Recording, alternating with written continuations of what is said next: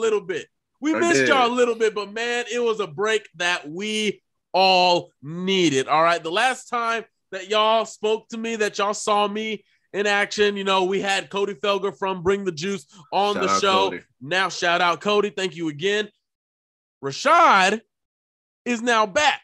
All right. We have confirmation breaking news. Destin Adams will be back in January. Okay. Don't, you know, get, you don't have to, you know, pay me for the inside information. I'll give it to you for free. Exclusive content. All right. He is coming back. The big three will be back together in January, but he is just taking care of those father duties, man. Got to Yes, be a sir. Papa Bear. You know what that what goes with that. All right. But Rashaad, man, uh, what a bye week. Okay. What about we? uh, Indianapolis took care of Houston the way they were supposed to. Although I wasn't expecting a shutout, they do get credit for that. Shutting out someone is very, very hard to do, regardless of how bad the opponent is. Um, man, just your quick thoughts. Quick thoughts, man. Remember, quick. quick quick thoughts um what i want to say is what i'm most impressed with with this Colts team this season is we haven't played down to the competition at all this season. We play bad teams and when we play bad teams we do what you're supposed to do to bad teams. We get them out of here. We haven't had any letdowns. Mike you know that's the thing in the past. We used to do play down to our competition and make it close games when it shouldn't be close games at all that's one thing i can say and Houston Texans is another example of that. That game, Colts dominated that football game from start to finish. And what's funniest about it was Darius Leonard called it during that week. We saw it on Hard Knocks. He said he wanted a shutout. He told Kenny Moore he wanted a shutout. He told the rest of the defense they wanted a shutout during the first drive of the game. And they crossed the Colts 40, 50 yard line one time and never made it past the 40 yard line. That's impressive. I don't care if you're playing the Pee Wee Pirates.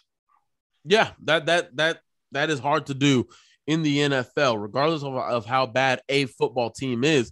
There's still professionals on that team, and to keep zero, not even keep zero, but they didn't even get close.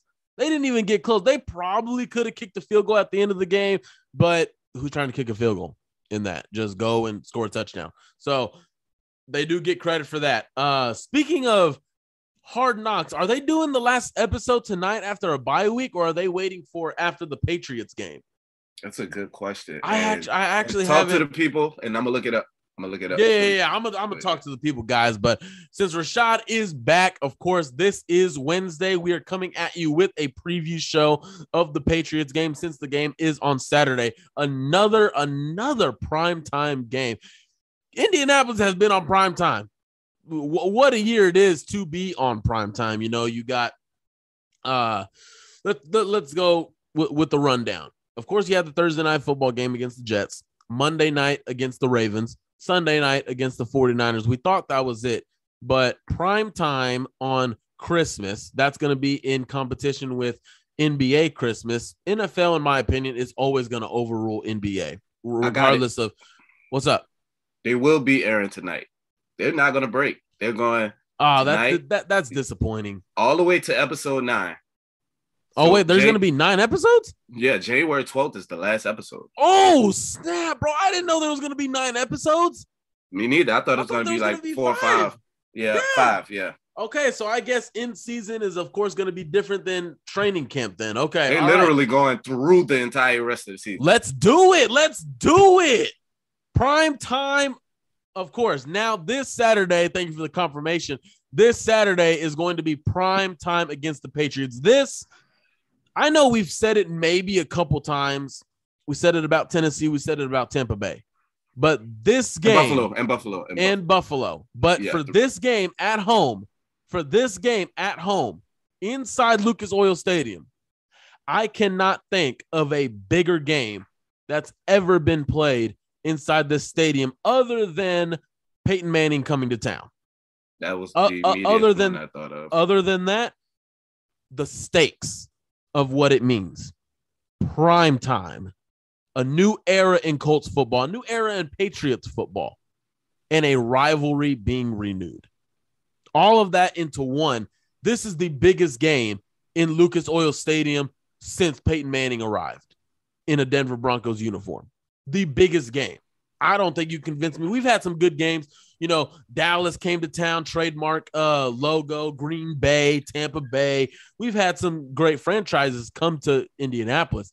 But this also, of course, it's always going to be talked about. Josh McDaniel spurning the Colts after uh losing in the Super Bowl to the Philadelphia Eagles and leading to Frank Reich being our head coach. It's going to be brought up a lot on Saturday, I bet, uh, from the announcers. I don't know who the announcers are going to be. I don't think it's going to be Troy Aikman or Joe Buck. I do think they have uh, one of the NFC games on Sunday, so I don't think they're going to do back to back days of games. But this is a big game, Rashaad. Would you agree? Yeah, man. Uh, I know last year, uh, week 17, uh, we had a play-in game against the Jaguars. We had to win that game and get in the playoffs. That was at uh, Lucas Oil, and it was coming off of what Jaguars did to us in week one of the season that year when they beat us. So that was a pretty big game. But I mean, nothing compares when you talk about the history that these two teams have. Although we haven't beaten them within the last ten years, uh, Jonathan Taylor was like 11 years old last time we beat uh, the Patriots, which is ridiculous. So it's a rivalry for us, but it's not a rivalry to them because they've been dominating us. And I think to make it a rivalry, we have to get a statement victory over this team. They they're in the middle of a rust patch. They had Buffalo, they beat Buffalo, they play us, and then they play Buffalo again next week. So the Patriots are trying to get this game. They want to get this game. They need this game. They're trying to secure a number one seed right now in the AFC. And the road goes through Indianapolis, man, and Lucas Oil needs to be as loud as possible. People that selling your tickets, if you're selling tickets, Colts fans, do not sell them to Patriots fans. Sell them to other Colts fans. We need to be as loud as possible in that stadium and have it rocking, man. The magnitude of this game cannot be underestimated, man. Like this is going to be the, one of those games. Now, don't don't get me wrong a lot of people always say, you know, what's so prime time about Indianapolis? In my opinion, the entire world of America, football nation, football fans are going to be watching this game Saturday. They're going to. I mean, who does not have NFL Network right now? DirecTV has NFL Network. Dish has NFL Network. Even I think uh things like Hulu has NFL Network. Well, I mean, I have Hulu, so yes, it has NFL Network. Um, there's a lot of outlets that have NFL Network. A lot of people are going to be talking about this game. It's a rivalry. It is a storied rivalry, regardless of Peyton Manning, Tom Brady being gone. This is still a rivalry to its core, to its knees. And man, to get into some matchups, to talk about the game, really, the first thing I want to talk about is clearly going to be the chess match going on the sidelines. This is going to be a classic, in my opinion. Frank Reich, one of the better offensive minds, one of the better play callers in the league, going up against the GOAT. That's not, you know, disputable at this point. The GOAT of head coaches in Bill Belichick and a defense of guru. I mean, is guru even the name to even put up there with Bill Belichick at this point? Is that even the name appropriate to put next to his name? I don't know. But the chess match that is going to go on between Frank and Bill. We got to talk about it right now, man. Uh, throughout the season, you know, some people may ask, what can Frank do different against Bill Belichick? What does he have up his sleeve? This is with not just Frank Reich, this is with a lot, a lot of offensive head coaches. Their playbook is endless. They're always creating new plays he is going to throw some plays at Bill Belichick that he has not put on tape. He hasn't. I mean, and you do that purposely for matchups like this. Like what he was throwing at Seattle, he didn't want to throw at Tennessee since you played them so early. What they threw at Tennessee, they didn't throw it the first time, but they threw it the second time in the game. What you threw at Buffalo is what you did differently in Tampa Bay. It's going to be different. Bill Belichick, it's almost like he does the same thing and it's just so effective. It's just so effective, but he does not do the same thing. He doesn't do the same thing. It's clearly different. Rashaad, looking at this matchup of two great head coaches going to get their teams ready to play let's just call it what it is playoff football, playoff environment. What are you looking at in this game and who right now just has the edge? I'm glad you said uh, one of the great offensive minds when you reference Frank Reich because he's top five in my opinion, maybe number five, but I have him right up there with the Sean McVays, the Kyle Shanahan's, those type of guys who innovate and scheme up things specifically for certain players in certain matchups. Uh, Frank Reich is among those type of guys. He don't get that level of respect from some people in Coach Nation, and it, it, it annoys me. But Bill Belichick is that guy, man. I mean, like we don't need to pump him up. Everybody gives him that respect. He's one of those guys that you talk about innovated, take away your strongest thing, make you beat them left-handed. He does it week in and week out. You know, he was the one who first cracked the Sean McVay's offense that was terrorizing the league in that 2017, 2018 season. He, he he went to the Super Bowl and completely disarmed them, made their offense look uh, basic and generic. Bill Belichick's that type of brain, man. And, and, I can't wait to see the matchup with him and Frank because, like you mentioned, you know, you don't throw the same plays and the same things. You actually are setting up things. I'll show you something in the Seattle game and then show it to you again in the Tennessee game, the exact same thing. So when we play you guys, we're going to run a counter off of this. You know, we give you certain type of looks, we give you certain type of, and then we switch up the routes and we switch up the order that we're going to call different things. It is a chess match, man. And those guys have those guys, the great guys, they they start playing chess in week one. They don't wait until the bye week.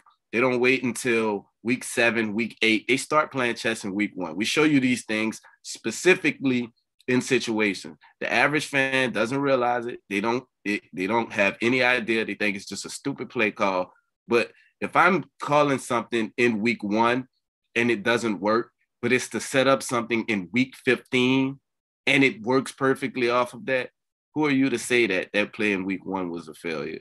You have no idea the type of mind games that these players and these coaches play. It is one big mind game. My, my brother does it all the time. He gives different, he gives different rush plans just to set up a game that's maybe two or three games away so that the defense or the offense have no idea what's coming. I see it firsthand and it works.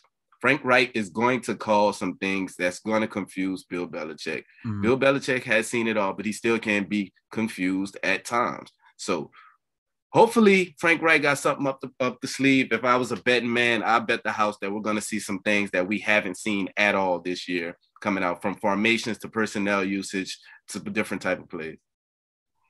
Yeah, I mean, you, you hit it right on on on the head of the nail there when it comes to like who's going to be available right now from what we know of course they started practice earlier in the week because the game is on saturday. Instead of taking mm-hmm. that monday tuesday break they took monday and then started practice on tuesday. Zaire franklin has unfortunately been added to the covid list. Prayers to him. Hopefully it's nothing significant. Hopefully it's a false positive or anything like that. Just prayers out to him. He will most likely miss this game. Now you're missing a special teams ace is what he is. Him uh, shares the rocks with the likes of George Odum, Ashton Dulin on special teams. So you're losing. Your boy got your boy got called up to replace him. Did you see it? Man, oh, he ain't replacing. He's just doing special teams. That's um, your boy, man. No, Texas. no, that's not my boy. That's not my boy. uh, but he, here's the thing, and what he's referring to is Malik Jefferson being activated to the 53 man roster to fill that void. Zaire Franklin is the third linebacker. Mm-hmm. He's the guy that's played the third most snaps at linebacker. So you're losing depth, really. Just forget about special teams. You're losing depth on defense. Now, Bobby Okereke missed practice with an illness. Who knows what that is? That's also significant.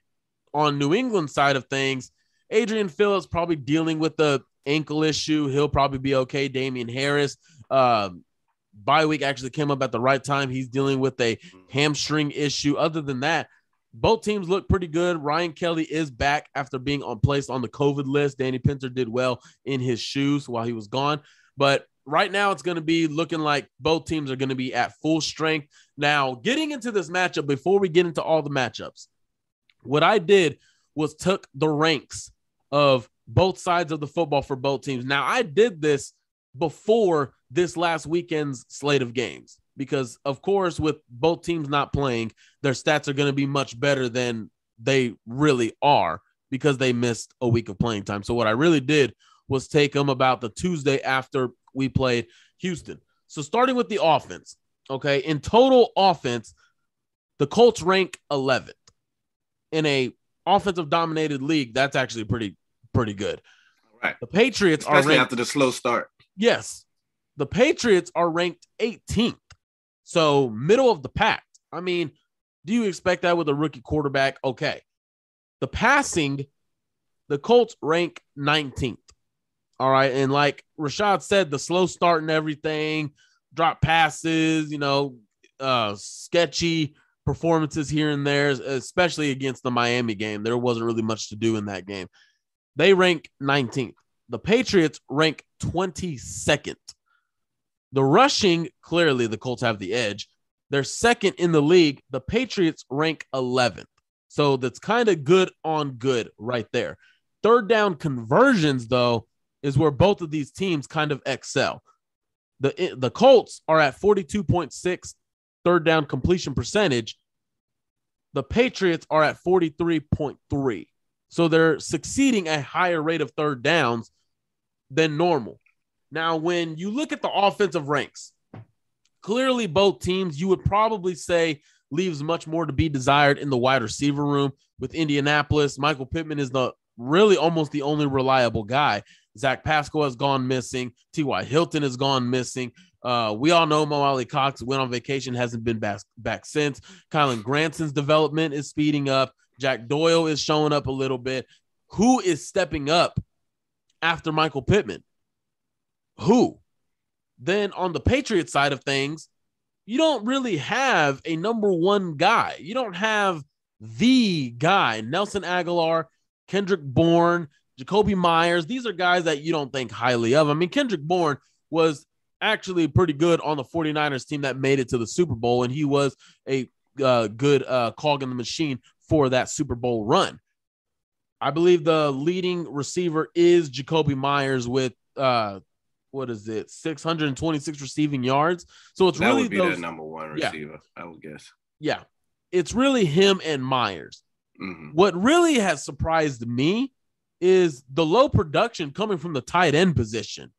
Hunter Henry, Jonnu Smith were their two biggest acquisitions in free agency at the tight end position. Now, remember, Rashaad, I was the, the biggest fan of Jonnu Smith. If he was used correctly, he can be elite, and that's just not what he's being used as.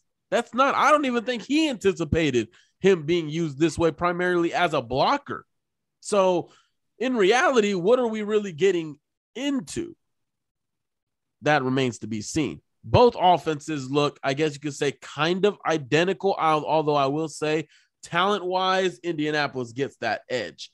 So, Rashaad, before we go into the defense, when you're comparing these two offenses, almost looking identical, almost two completely different philosophies on offense, where are you looking at? Um, let's be honest here. We know they they offense is predicated on the run game and, and what they can do in the run game. And they want Mac Jones to make plays off of that. But Mac Jones has been doing just enough, man. I, I honestly, he's not great. He's he he hasn't been bad at all. He's protected the football pretty well. He's going through his reads. That's what I'm impressed most about Mac Jones is that he always know where to go with the football after the snap. He doesn't make plenty plenty mistakes like like normal rookies do. He he he. He's not very athletic. Let's be honest here. It's not going to kill you. It's not going to get out of the pocket and make plays. So the Colts don't have that to worry about. We know that's been an Achilles heel of this Colts defense for a while. But Mac Jones, you don't have to worry about that. He's going to sit in the pocket. He's going to make the right reads. He's going to get the ball out of his hands. But the, the Patriots don't have many playmakers, man, in a passing game. And like you referred to, Jonnu Smith is a weapon that is not being utilized. I thought they was going to get creative with him, having maybe Hunter Henry um, in line blocking and, and formations with Jonnu Smith in the backfield with uh, Harris. And that was a creative way to use him as a fullback almost sometimes in some situations, get him split split out wide They're not doing any of that. So it's, it's very bland. It's very generic. Josh McDaniels is keeping this offense fairly simple, which is what you want to do for a rookie quarterback. You can't really complicate things too much because then he's going to get confused and start to make mistakes. So what they're doing now is keeping it bland, and, and it's been working because the run game has been what it's been. You know, luckily for the Colts, that's one of the supposed to be one of the strengths of the Colts defense. Stop the run. We struggle against teams that can spread us out and throw the ball all across the field. That is not what this team is this team is going to try to run the ball and build off the play action, similar to the way Indianapolis Colts play. Like I said, it's almost a mirror match, like Mike said, but we have more talent, especially on offensive side of the ball. Our defense, those guys have playmakers, and and it's very spooky what they can do defensively with Matt Judon and and a front seven is really kind of a bunch of guys that you never really heard of. Uh, they got the rookie Barmore who's playing phenomenal. Uh, this gay guy and um, there's a couple of playmakers up there, but it, it's for the most part, it's just like a bunch of guys that's just coached by the greatest coach of all time. And that secondary is completely dangerous. He talked about Phillips. We know about J.C. Jackson. We know about uh, Devin McCourty. Like it, they they have guys, man, and, and they're going to force you to throw the ball on them because they're going to load up the box to stop JT. Getting into the defense, like you said, now this is where it kind of gets a little interesting. In total defense, the Colts rank 13th, the Patriots rank third. All right. Now, one thing to keep in mind, well, I'll, I'll get through these stats and finish up uh, uh, with my thought. Passing defense, the Colts rank 12th, honestly. Now, again, this isn't after this weekend slate of games where your rankings go up a little bit. Mm-hmm. This was mm-hmm. after the previous week. So they rank 12. The Patriots rank third in pass defense. Rushing, the Colts rank 15th. The Patriots rank 19th in rushing defense. So, do you attack that? Do you? Third downs allow. Colts are giving up 39%. The Patriots are giving up 35. That's something that we definitely need to keep an eye on. Now, getting into the Patriots defense, I will say that their schedule has been easier than ours. I, I, I will say that they've played the Falcons, they've played uh, the Titans, who are banged up like hell right now. They have played some banged up and some middle of the pack teams. Are they are they too hyped? Are, are they being hyped up too much? Is this the benefit of a soft schedule? I think so. Honestly, the defense is legit. I still think defense is hard to just not be legit. It's hard. But the offense, I think it's getting a real pass against the defenses they've played against. I do think that for a fact. Now, getting to our defense, I don't know who started this narrative that we have a good run or great run defense. I don't know where this narrative came from because we rank 15. That's not great. I don't even think that's good. Great, great is, the past. We've been great the past few seasons, so I think that's just kind of something that carried over. Probably. Um, I said uh, we we rank 15th. So great, that's I would average. say, is one from five. One to five is great. Good is from six to 12.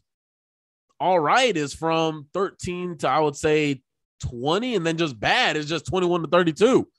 We rank 15th. Teams are running against us. Remember, Leonard Fournette, of all people, closed us out. He did. Leonard, Leonard Fournette. He did. So when was the last time he was good? Come on now. Years. So those are some things that we have to keep an eye on. Some of the things that kind of get me a little bit nervous. We know New England uses a three back set. There's no, I guess you could say, true number one. They use all of their backs Damien Harris, Rhamondre Stevenson, Brandon Bolden. They mm-hmm. use all three of them. So getting into some matchups that we like, Rashaad, I'm gonna let you go first on this, man. I'm actually curious to see where where you go. I'm going. To uh, I'm gonna go with JT, man. I'm gonna go with JT in a run game against this front seven.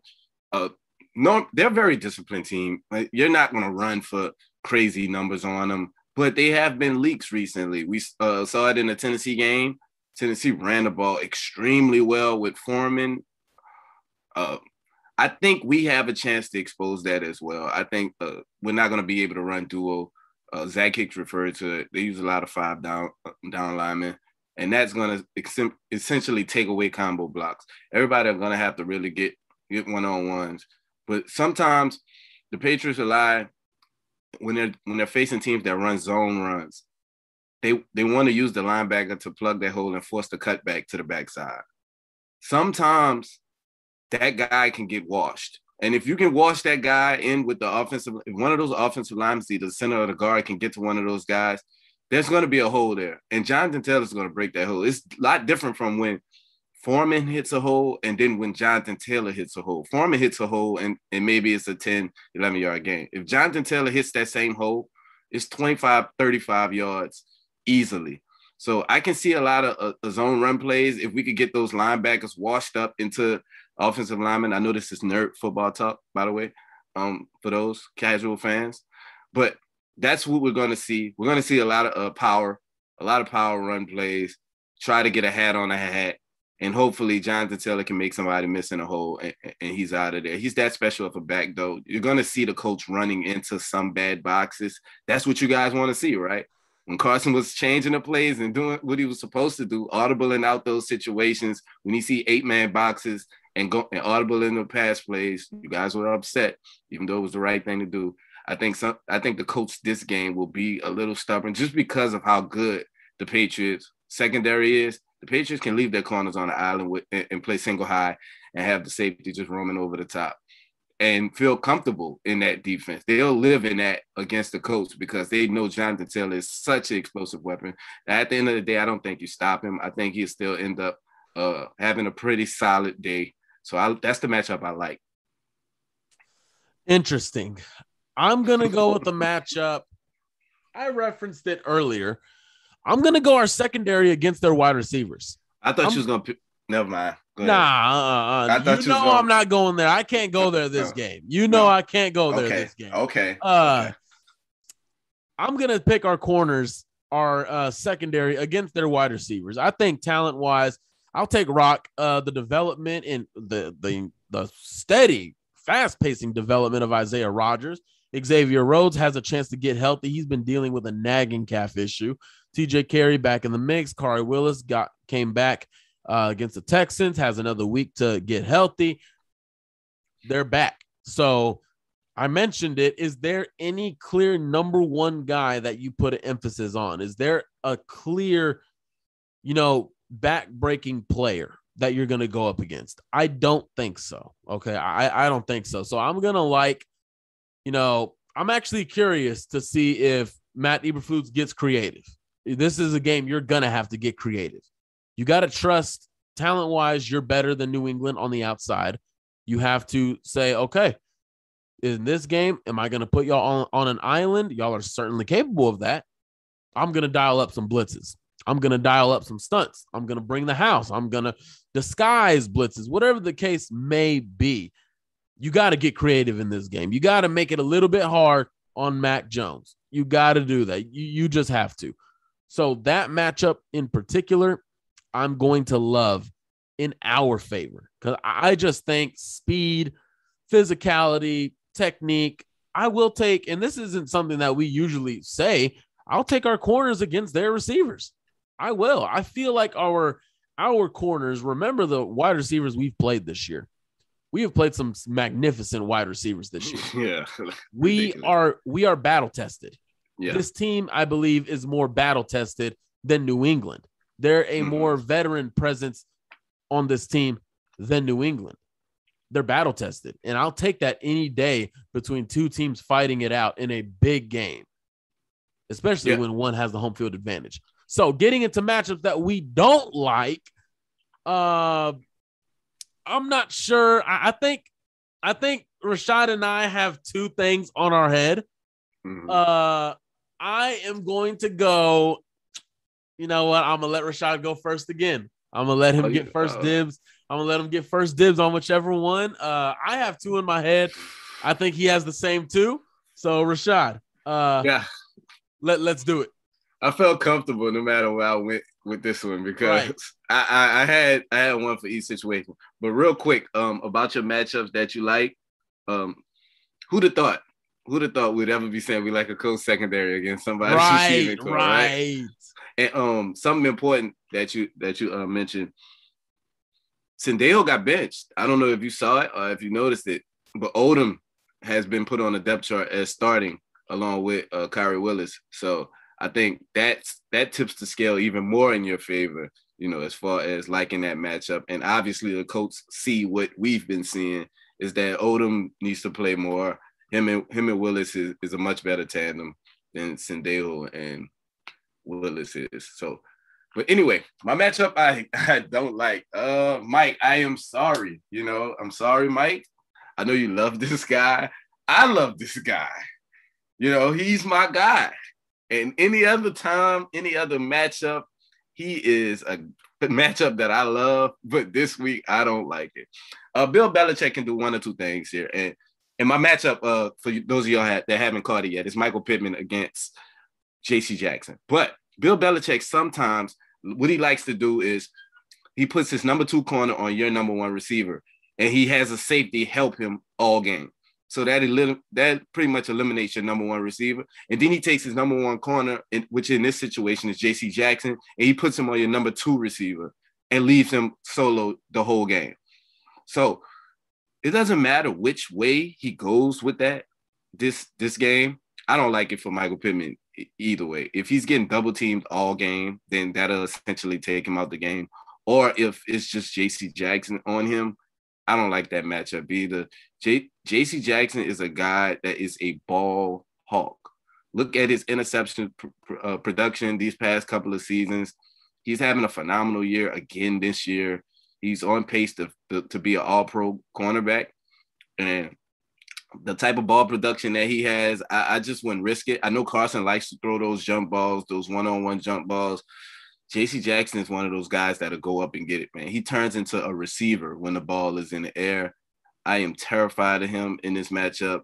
Hopefully, Carson stays away from him and we find a way, like Mike said, one of these other guys step up, maybe Jack Doyle, who has been playing phenomenal lately. I, am to be honest. I didn't see this resurgence coming on with him, but I'm glad he did because he's doing everything Mo Alie-Cox was supposed to be doing for us this season.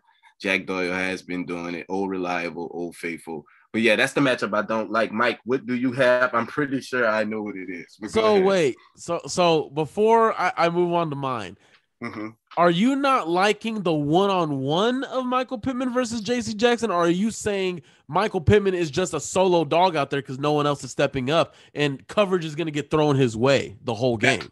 I'm, I'm saying I'm saying it's gonna be either or. Either, either Bill's gonna Bill's gonna double, Bill's gonna double one side and the side that he don't double is going to be J.C. Jackson one on one. I don't like Michael Pittman in neither one of those situations. I don't like him being doubled. I don't like him being one on one with J.C. Jackson. It's just because lately I haven't been seeing the route precision from Michael Pittman. Michael Pittman is a guy that that does run good routes, but lately his route running has been struggling in the past couple of weeks. I'm not sure why. Maybe he needs new cleats. Maybe something wrong at home. I don't know what's going on with Michael Pittman, but he's been slipping in and out of his breaks he hasn't been catching the ball well to his extent, you know, to what we're accustomed to with him. So that's why I'm saying it. Now, if this was early season Michael Pittman that we saw from week one to about week 10, that guy was a dog.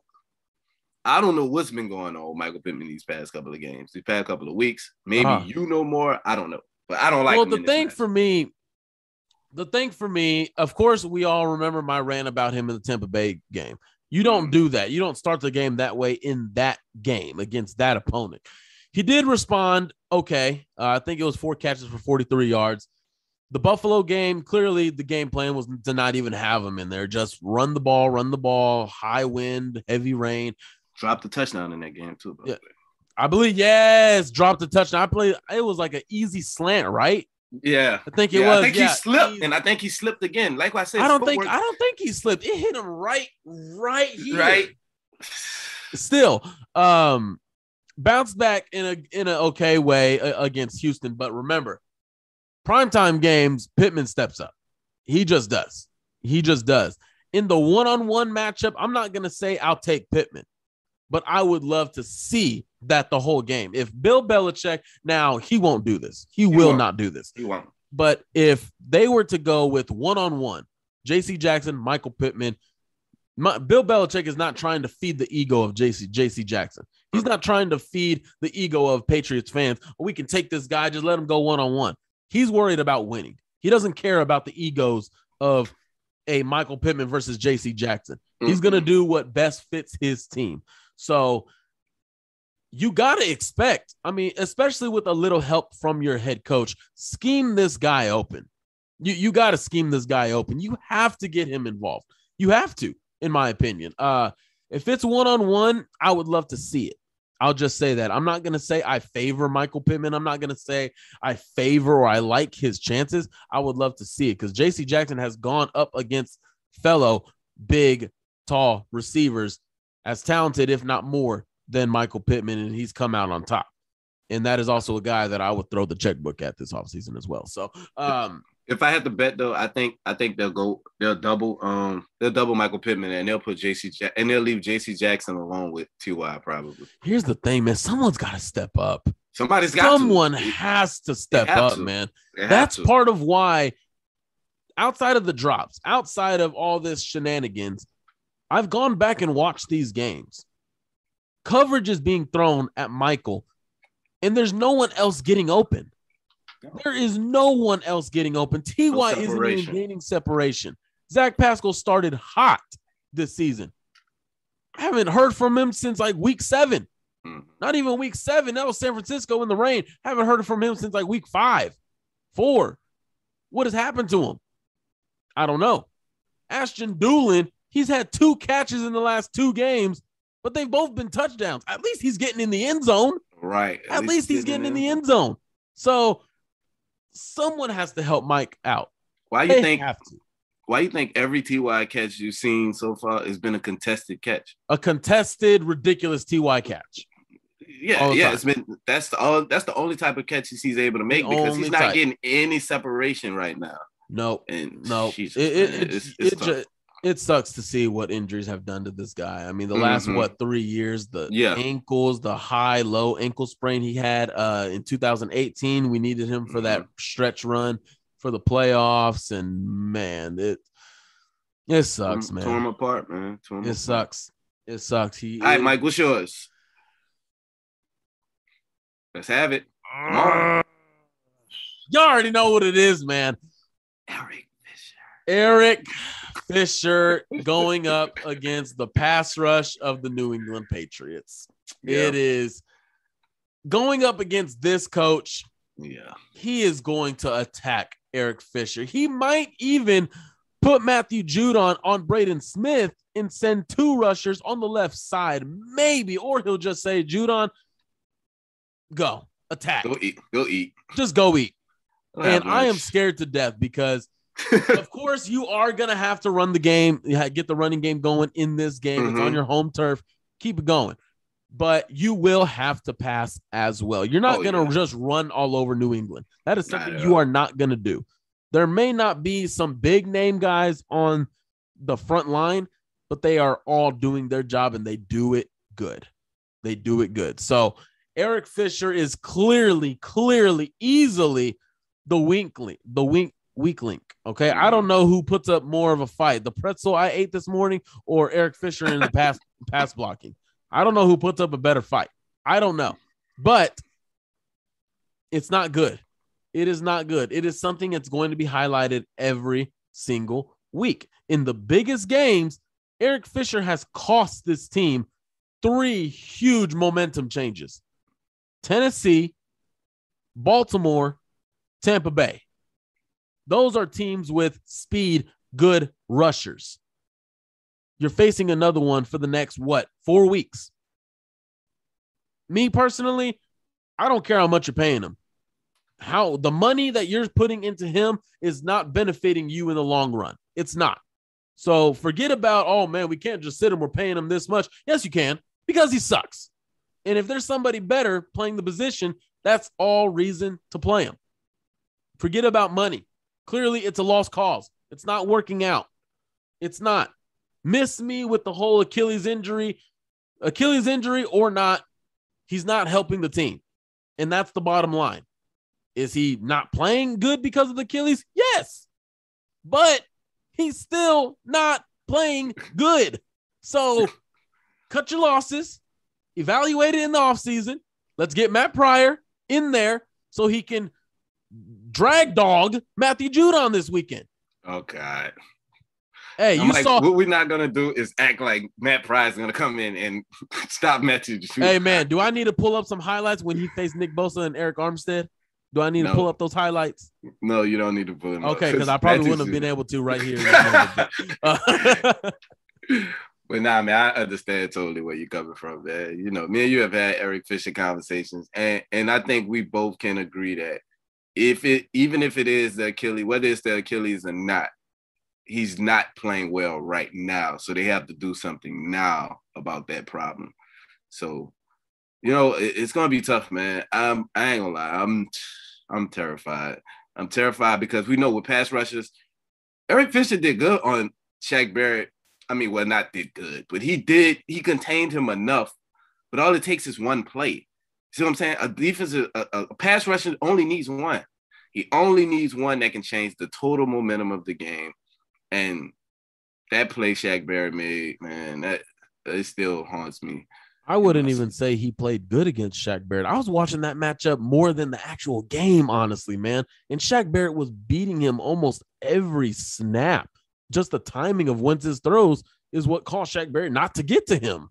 But when well, the secondary finally hold up, when the secondary finally held up, it gave Barrett an extra second or two, and he got home. Eric Fisher was getting beat he was getting. I, I, remember we were having the conversation in the chat the other day. Even Destin came out and said, "Oh, I thought he played good against Shaq Barrett." No, he didn't. You were probably high while watching the game, probably drunk watching the game. You didn't know what you were watching. So that's just er, not how. Destin was but, being a father, a responsible father at the time. That's why he didn't see Eric Fisher getting beat. He's watching his son.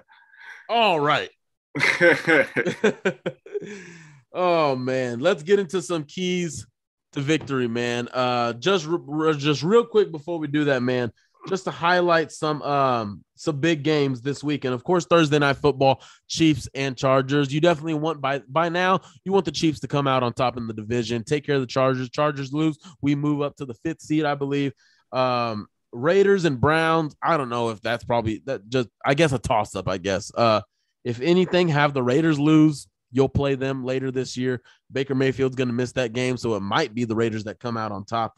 Then we got um we got the Panthers and the Bills. You would want the Bills to lose, but with the Panthers and the rate they're going at, maybe not. Steelers and Titans, you want Steelers to win. You you want them to win. Uh, if yeah. there's any chance to get this division, it is now. Go four and zero. Oh. You will have to go four and zero. Oh. Um, and the Titans playing Pittsburgh, San Francisco, red hot Miami squad. They could lose three in a row and the Colts can go 4 0. You can recapture the division. That's still a possibility. I'll, I'll keep mentioning it because it is a possibility. Um, other than that, Bengals, Broncos, Bengals take care of the Broncos. That, that's all I ask. So, getting into some keys to victory, Rashaad, I'm gonna start with you, man. We're gonna go one each. All right, one, oh, each, one each. One each. Let's get it. front door. Here I come. I'm coming right through the front door. Dang, you ain't even gonna ring the doorbell? No, I'm not gonna ring the doorbell. Damn. No. Okay, rude coming right through. I'm coming right through the front door. Jonathan Taylor, run the damn ball, run it, Frank. What I want to say is about this though. I want to be clear in my stance on this. Run the ball smart. Don't just run the ball blindly because if you run the ball stupidly on the first down and second down, you end up in third and long situations. And that's how Magic Judon end up strip sacking somebody and then getting it returned for a touchdown. We don't need that. Run the ball on first down. See how your how, how your offensive line is responding. If they're getting any push, if they're moving anybody. If they're not, then we may have to throw the ball. Uh, hopefully, we can trust Carson to throw the ball at this point. He's proved that he can, and he can beat teams like that. Because if you want to talk about it, Carson Wentz has played well in a couple of games and the defense failed him. He played well against Tampa Bay. He put up 400 yards against Baltimore. Defense failed him. But that's not on Carson. So I think Carson proves that he, if he's asked to go out there and have to play at a high level, that he can. But we got to run the ball. We got to find a way to run the ball. Frank get creative. Hey, maybe reverse. We saw Michael Pittman get a 33 yard reverse last week. Shout out to Michael Pittman. Find creative ways to run the ball. Ashton Dulin reverse, dual back sets with Nyheim Hines and, and Jonathan Taylor. Get the ball in those guys' hands. Scheme up ways to get those guys in space and let them do what they do, man. We have to run the ball up. Mm, okay, I like it. What you got? My next one, I am going to say this is a game that the pass rush has to come alive. The pass rush has to come alive. You got to get in Mac Jones's face. If he is going, if this is going to get into a throwing match, I think Mac Jones can do it. We saw it at Alabama. He's capable capable of it. He'll throw it around the yard. He'll throw it around the yard. Will he be successful? I don't know. But the pass rush has to come. I have not called for Kwity Paye this year at all because I've been clear on my stance about rookie defensive ends. I have not called for Dayo Odeyingbo. I have not called for Al-Quadin Muhammad, Kemoko Turay. I haven't. But this game, I'm calling them. I'm calling for them. We already know DeForest Buckner is going to get double uh, teamed. We already know we already know that's the game plan for every team that's going to go up against us. But Kwity Paye, Dayo Odeyingbo, Al-Quadin Muhammad, Kemoko Turay have got to disrupt the timing of Mac Jones. You have to. Rookie quarterback, possibly the best rookie quarterback you're going to play this year. Uh, you've gone, you missed out on going against uh, Zach Wilson, who I was already on record of him being bad in the NFL. You go on against Trevor Lawrence, who is in pathetic Jacksonville. Um, I believe there's a couple. I think there's a couple others in my my. I can't think of them off the top, but Mac Jones is going to be the better one that you face. Uh, you how Davis Mills? Davis Mills, yeah. Um, Mac Jones has played a lot better than I thought he would. He's commanded the line of scrimmage. He's commanded that huddle, and he's earned the respect of all those guys. So he gets credit in that sense. But this game, pass rush has to come alive. Uh, maybe maybe it doesn't have to be sacks. Just get get in his face, man. Get in his face. Disrupt those throws. You know, disrupt the timing of those throws. Leads into some interceptions. Leads into some tip drills. Just get active, man. Just get active. This is a big, big, big fight feel, man. And I really, really can't think of a bigger game think of a bigger game than this, man. Uh, New England, Arizona on Christmas. Swear to God, better not screw up my Christmas. You got Las Vegas, and then you got Jacksonville. But this is the game you have to have. You've been battle tested this entire year. Okay. You've gone through all the highs and the lows. The lows really suck. But this team, I think, is is starting to figure out how to win games, in my opinion. I think they are. This is the game. I think they're going to put it on display. Even though New England looks scary right now, even though Bill Belichick is the GOAT of all coaches, I do think this is in favor of Indianapolis at the end. You might as well go right into your prediction. You yep. might as well roll right on yep. into it. Go My ahead. prediction I'm going to go with the Colts. Okay, I, I, I mm. like this matchup for all the reasons. You know, I said New England's good. It's going to be a tough out. I still think this team is going to rise above it. I'm going to take the Colts. I'm going to take them 27 to 17. Ooh, I'm going to take them 10 points, 27 to 17. Remember what I said. Wow. Remember what I said. I think teams like Buffalo and New England have benefited from a, a softer schedule. I think they have. Um, and that's shown up. You know, Atlanta or New England, what they did to Atlanta, wow, incredible. Uh, they've had some other easier games, and I think Indianapolis is just a lot more battle tested when it gets into that third, fourth, fourth quarter. I think we're going to have the edge because of where we've been already this season and what we know, what we need to do. I think New England only had one game where they've been tested like that, and that was Tampa Bay. Week two, I think, week th- two or three. So I'm ready for it, man. Where are you going? Uh, I went back and forth on who I was gonna pick, man. And just thinking about it and after long thought, I'm gonna go, I'm 27 24. Uh, gonna go with the Colts. I'm gonna go with Indy, man. I'm gonna go with Indy 27 24. Um, my reasons being, I think Frank Reich, Matt Eberflus, I think Flus is smart enough to know he has to make Mac Jones beat him. And I just don't think Mac Jones can, you know, I just don't see it.